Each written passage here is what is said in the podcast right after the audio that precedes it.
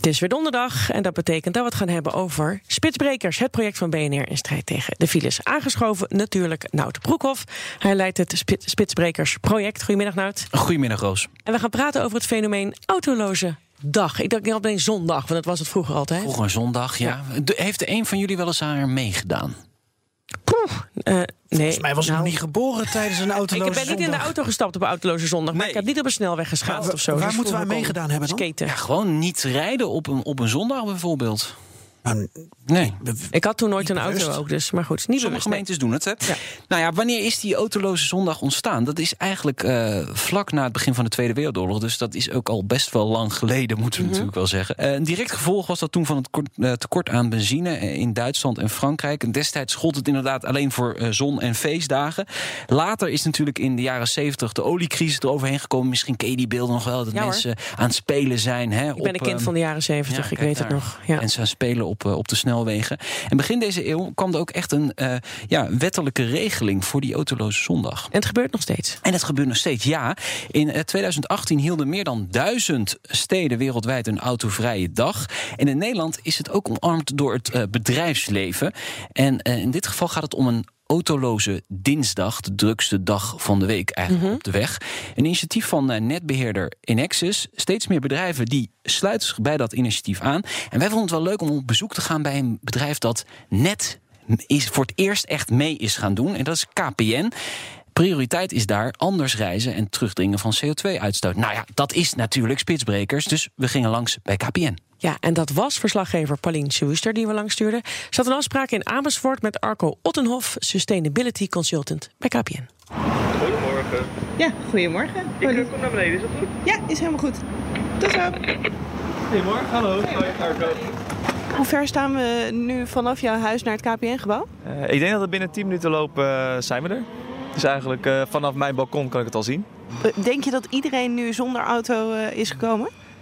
Dat zou een mooi streven zijn, ik ben bang van niet. Eh, maar het is ook helemaal niet erg als je... laat ik- Op zo'n dag als vandaag wil je de voor- en tegenstander spreken. We gaan ze ook opwachten, toch? Eh, opwachten klinkt weer heel negatief, maar we gaan eh, ze, ze eh, ja, goedemorgen wensen. En, eh, ik heb in mijn tas wat autodropjes mee en... eh, Dan ga je met Sorry, ze in ja. gesprek over waarom ze wel of niet eh, met de auto zijn gegaan? Of? Ja, precies. We scha- In de, eh, in de ontvangsthal hebben we straks een, eh een smoothiefiets staan. Dan kunnen collega's een smoothie maken. Nou, daar ga ik ook bij staan en dan ga ik een beetje het gesprek aan van... nou, ben je eh, zonder auto gegaan? Heb je autoloze dinsdag meegekregen? En eh, wat zijn je beweegredenen en hoe je naar het eh, kantoor reist elke dag? Je hebt het wel heel serieus genomen, autoloze dinsdag in een heel wielrenpak. pak. Doe je dat elke dag? Nee, zeker niet. Eh, als het lekker weer is, één keer in de week. En hoe ver moest je fietsen? Eh, ik kom vanuit Wageningen, dus dat is 36 kilometer. Je klinkt toch wel een beetje vermoeid van de dat was ook, rit. weer- was ook weer de eerste keer dit jaar. Dus was ik even aanpoten, harde wind. Dus ik ben blij dat ik er ben. En, en inspireert zo'n autoloze dinsdag je dan ook om dit nu wat vaker te gaan doen? Of denk je van, "Pff, morgen lekker met de auto? Nou, het was vooral weer de stad van het wielrenseizoen voor mij. Dat was eigenlijk de eerste keer dat ik, dat ik mijn fiets weer terug had. Eh, het is zeker de bedoeling als het lekker weer is om het één keer in de week, als het past qua werk in Amersfoort, eh, weer te gaan doen dit jaar. Hoe, hoe bent u naar het werk gekomen? Ik ben met de auto. En, en waarom? Wist u dat het autoloze dinsdag was? Nee, eigenlijk niet. En als u dat had geweten, had u dan de auto laten staan? Nee, voor mij niet eh, handig. Ik ben met de auto gekomen, helaas. Op autoloze dinsdag. Ja, maar daar- ik had er geen idee van. Er zijn wel wat mensen die het ook nog niet hebben gehoord.